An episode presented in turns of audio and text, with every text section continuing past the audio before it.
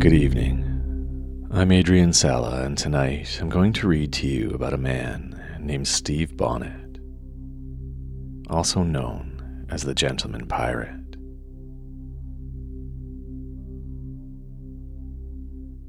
He was known as the Gentleman Pirate due to the fact that he was a somewhat wealthy landowner who, without any apparent reason or experience sailing, decided to turn to a life of piracy.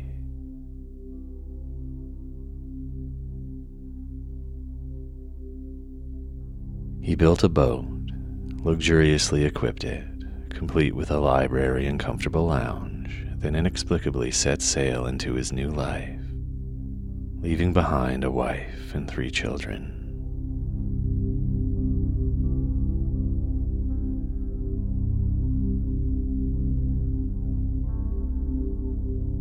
As we begin, find a place where you can comfortably relax. Take a few long, deep breaths and settle into this true tale of perhaps the most unlikely character of the pirate age.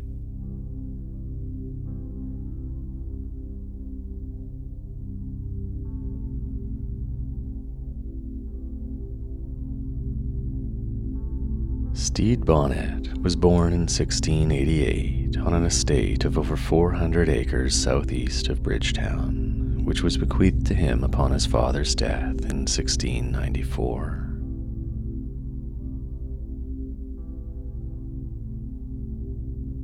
It's not known where he received his education, but many who knew him described him as bookish.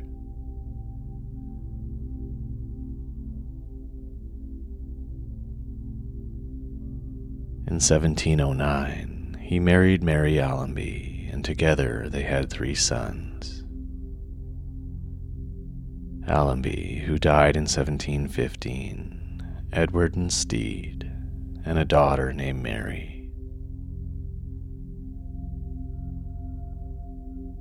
The three surviving children were all younger than five when their father abandoned them for a life of piracy.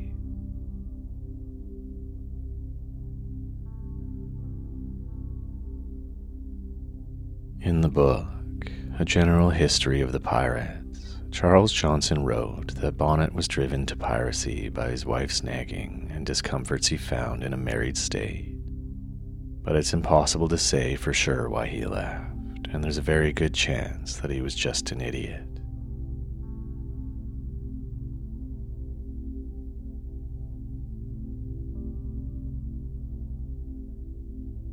In his younger years, Bonnet did serve in the military, though details of his service are unclear.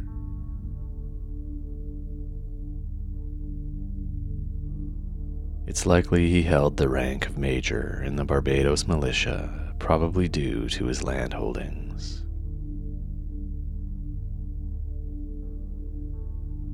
His militia service coincided with the War of the Spanish Succession, but there is no record that he took part in the fighting.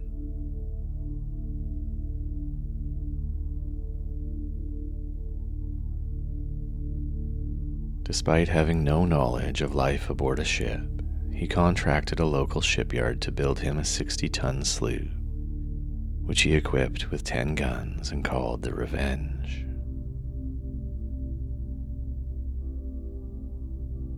This was unusual, as most pirates seized their ships by mutiny, or by boarding them, or by converting a privateer vessel to a pirate ship.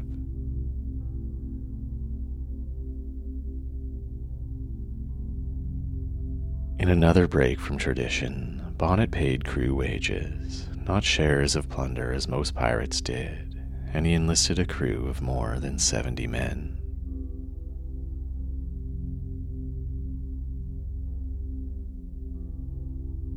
He relied on his quartermaster and officer for their knowledge of sailing, and as a result, he was not highly respected by his crew.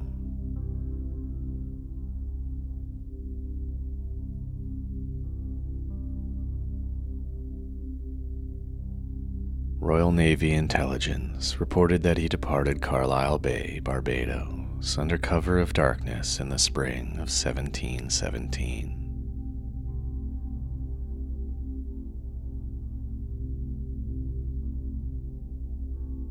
His initial voyage took him to the coast of the colony of Virginia, near the entrance of Chesapeake Bay, where he captured and plundered four vessels and burned the Barbadian ship Turbot to keep news of his crimes from his home island.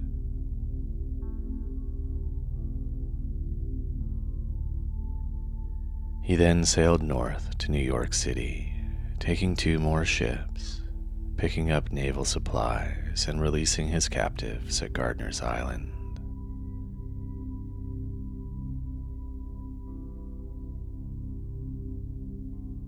In August, he returned to the Carolinas where he attacked two more ships, a brigantine from Boston and another Barbadian sloop.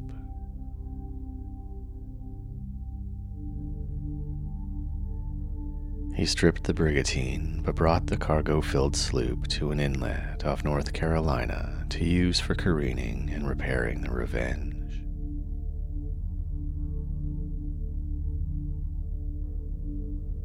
After the sloop's tackle was used to careen the Revenge, it was dismantled for timber and the remains were burned.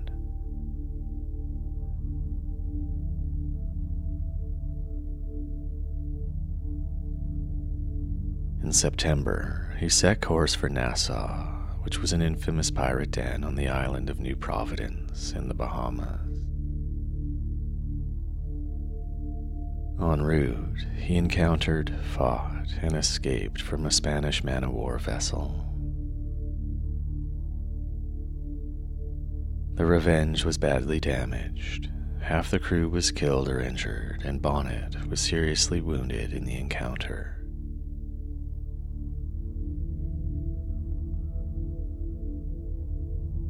Putting in a Nassau, he replaced his casualties and refitted the Revenge, increasing the sloop's armament to 12 guns.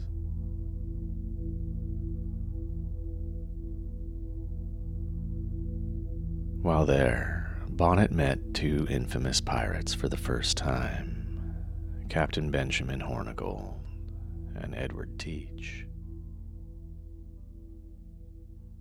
Teach was better known as Blackbeard.